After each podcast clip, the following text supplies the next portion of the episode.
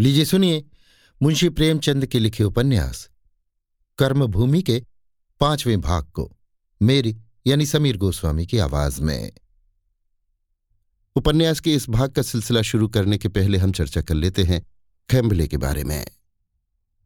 कई बार ऐसा होता है कि हमें इंग्लिश में बात करने में झिझक महसूस होती है, चाहे वो ऑफ़िस में हो या किसी जॉब इंटरव्यू के समय।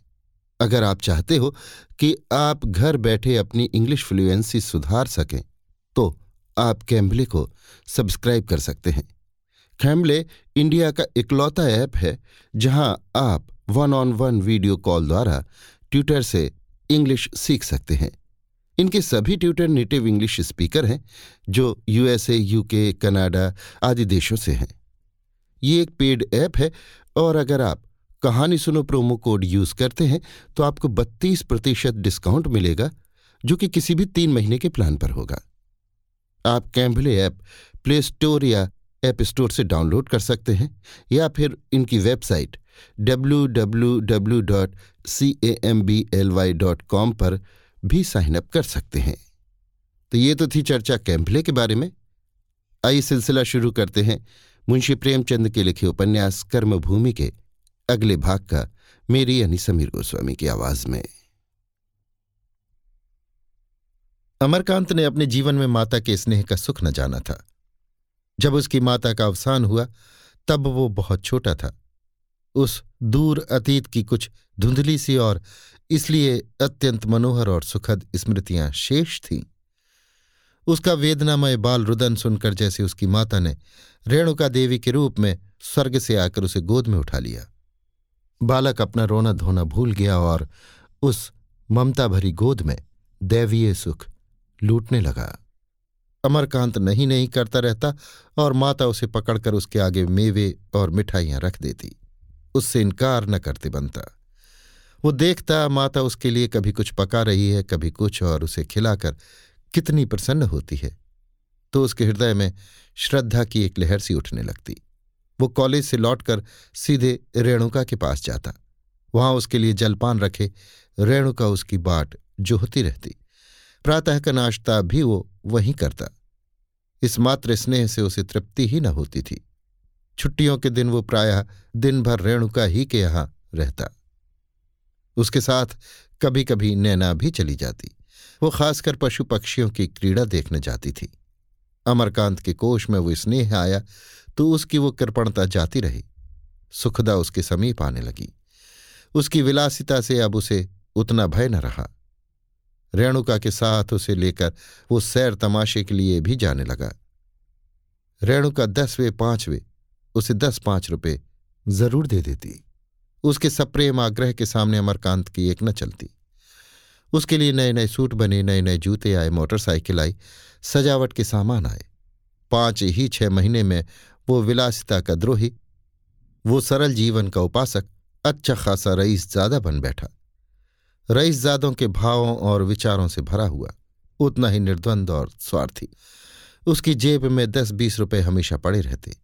खुद खाता, मित्रों को खिलाता और एक की जगह दो खर्च करता। वो अध्ययनशीलता जाती रही, ताश और चौसर में ज़्यादा आनंद आता। हाँ जलसों में उसे अब और अधिक उत्साह हो गया। वहाँ उसे कीर्ति लाभ का अवसर मिलता था। बोलने की शक्ति उसमें पहले भी बुरी न थी, अभ्यास से और भी परमार्जित हो गई। दैनिक समाचार और सामयिक साहित्य से भी उसे रुचि थी, विशेषकर इसलिए कि रेणुका रोज रोज की खबर उससे पढ़वा कर सुनती थी। दैनिक समाचार पत्रों के पढ़ने से अमरकांत के राजनैतिक ज्ञान का विकास होने लगा। देशवासियों के साथ शासक मंडल की कोई अनीति देखकर उसका खून खोल उठता था। जो संस्थाएँ राष्ट्रीय उत्थान के लिए उद्योग कर रही थीं, उनसे उसे सहानुभूति हो गई। वो अपने नगर की कांग्रेस कमेटी का मेंबर बन गया और उसके कार्यक्रम में भाग लेने लगा।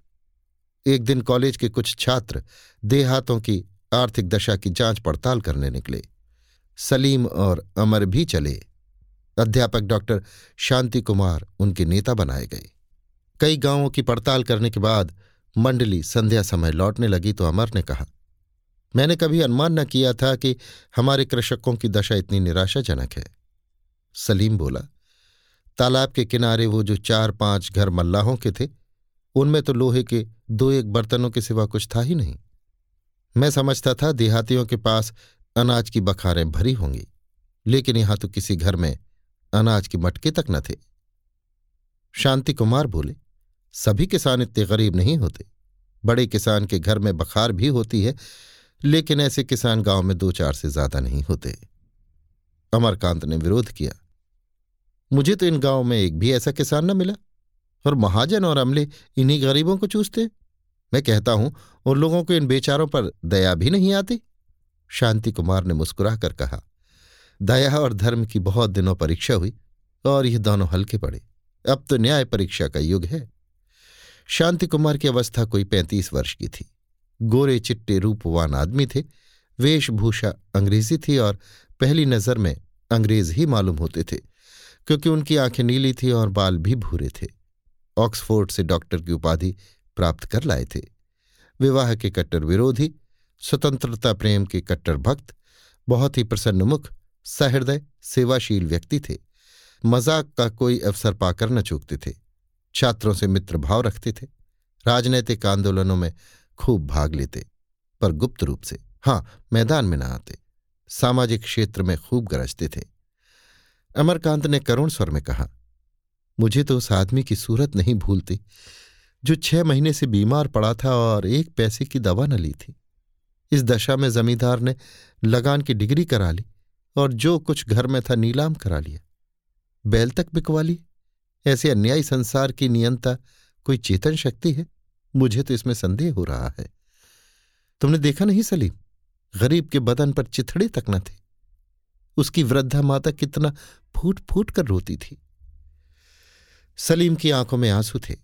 बोला, तुमने रुपए दिए तो बुढ़िया कैसी तुम्हारे पैरों पर गिर पड़ी? मैं तो अलग मुँह फेर कर रो रहा था। मंडली यों ही बातचीत करती चली जा रही थी। अब पक्की सड़क मिल गई थी। दोनों तरफ़ ऊँचे ऊँचे वृक्षों ने मार्ग को अंधेरा कर दिया था। सड़क के दाहने बाएँ ऊख अरहर आदि के खेत खड़े थे। थोड़ी थोड़ी दूर पर दो एक मजूर या राहगीर मिल जाते थे। सहसा एक वृक्ष के नीचे दस बारह स्त्री पुरुष सशंकित भाव से दुबके हुए दिखाई दिए। सबके सब सामने वाले अरहर के खेत की ओर ताक रहे थे और आपस में कन्फुसियाँ कर रहे थे। अरहर के खेत की मेड़ पर दो गोरे सैनिक हाथ में बैंत लिए अकड़े खड़े थे। छात्र मंडली को कुतूहल हुआ। सलीम ने पूछा, क्या माजरा है? तुम लोग क्यों जमा हो? अचानक अरहर के खेत की ओर से किसी औरत का चीतकार सुनाई पड़ा। छात्रवर्ग अपने डंडे संभाल कर खेत की तरफ़ लपका। परिस्थिति उनकी समझ में आ गई। एक गोरे सैनिक ने आँखें निकालकर छड़ी दिखाते हुए कहा, भाग जाओ, नहीं हम ठोकर मारेगा। इतना उसके मुँह से निकलना था कि डॉक्टर शांति कुमार ने लपक कर उसके मुँह पर घूसा मारा। सैनिक के मुँह पर घूसा पड़ा तो तिलमिला उठा। पर था घूसे बाजी में मज़ा हुआ। घूसे का जवाब जो दिया तो डॉक्टर साहब गिर पड़े। उसी वक्त सलीम ने अपनी हॉकी स्टिक उस गोरे के सिर पर जमाई। वो चौंधिया गया। ज़मीन पर गिर पड़ा और जैसे मूर्छित हो गया। दूसरे सैनिक को अमर और एक दूसरे छात्र ने पीटना शुरू कर दिया। पर वो इन दोनों युवकों पर भारी था। सलीम इधर से फुर्सत पाकर उस पर लपका। एक के मुकाबले में तीन हो गए। सलीम की स्टिक ने इस सैनिक को भी ज़मीन पर सुला दिया। इतने में अरहर के पौधों को चीरता हुआ तीसरा गोरा आ पहुँचा। डॉक्टर शांति कुमार संभलकर उस पर लपके ही थे कि उसने रिवॉल्वर निकालकर दाग दिया। डॉक्टर साहब ज़मीन पर गिर पड़े। अब मामला नाजुक था। तीनों छात्र डॉक्टर साहब को संभालने लगे। ये भय लगा कि वो दूसरी गोली न चला दे। सबके प्राण नहों में समाये हुए थे। मजूर लोग अभी तक तमाशा देख रहे थे। मगर डॉक्टर साहब को गिरते देख उनके खून में जोश आ गया। भय की भांति साहस भी संक्रामक होता है। सबके सब अपनी लकड़ियाँ संभाल कर गोरे पर दौड़े। गोरे ने रिवाल्वर दागी, पर निशाना खाली गया। इसके पहले कि वो तीसरी गोली चलाए उस पर डंडों की वर्षा होने लगी और एक क्षण में वो भी आहत होकर गिर पड़ा। खैरियत यह हुई कि जख्म डॉक्टर साहब की जांघ में था। सभी छात्र तत्काल धर्म जानते थे। घाव का खून बंद किया और पट्टी बाँध दी। उसी वक्त एक युवती खेत से निकली और मुँह छिपाए, लंगड़ाती कपड़े संभालती एक तरफ़ चल पड़ी। अबला लज्जावश किसी से कुछ कहे बिना सबकी नज़रों से दूर निकल जाना चाहती थी। उसकी जिस अमूल्य वस्तु का अपहरण किया गया था, उसे कौन दिला सकता था? दुष्टों को मार डालो इससे तुम्हारी न्याय बुद्धि को संतोष होगा। उसकी तो जो चीज़ जानी थी वो गई। वो अपना दुख क्यों रोए? क्यों फरियाद करे? संसार की सहानुभूति उसके किस काम की है? सलीम एक क्षण तक युवती की ओर ताकता रहा। फिर स्टिक संभालकर उन तीनों को पीटने लगा। ऐसा जान पड़ता था कि उन्मत्त हो गया है। डॉक्टर साहब ने पुकारा, क्या करते हो सलीम? इससे क्या फ़ायदा? ये इंसानियत के खिलाफ है कि गिरे हुओं पर हाथ उठाया जाए। सलीम ने दम लेकर कहा, मैं एक शैतान को भी ज़िंदा न छोड़ूँगा। मुझे फांसी हो जाए, कोई गम नहीं। ऐसा सबक देना चाहिए कि फिर किसी बदमाश को इसकी ज़रूरत न हो।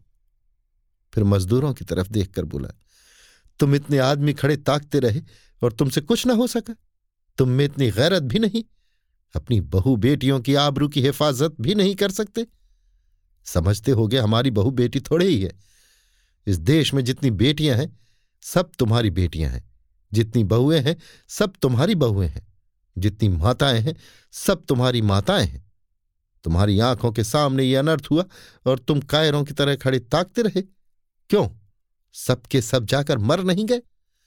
सहसा उसे ख्याल आ गया कि मैं आवेश में आकर इन गरीबों को फटकार बताने में अनाधिकार चेष्टा कर रहा हूँ।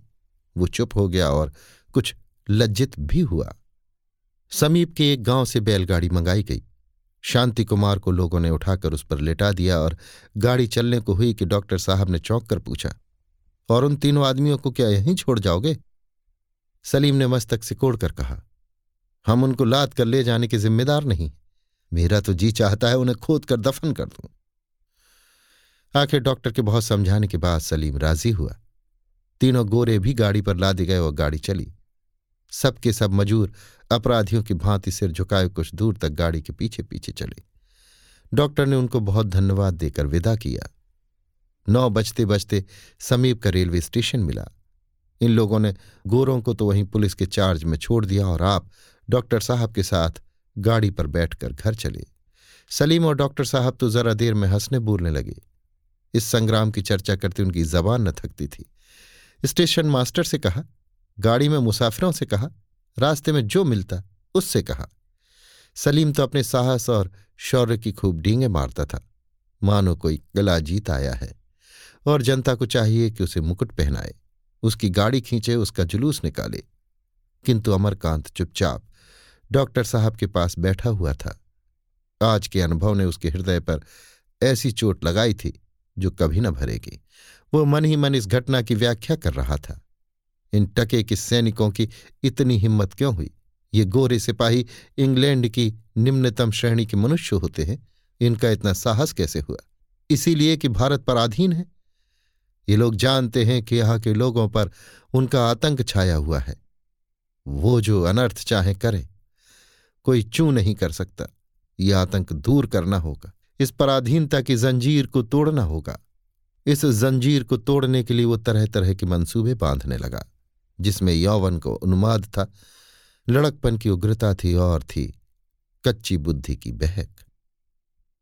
अभी आप सुन रहे थे मुंशी प्रेमचंद के लिखे उपन्यास, कर्मभूमि के पाँचवें भाग को मेरी यानी समीर गोस्वामी की आवाज़ में।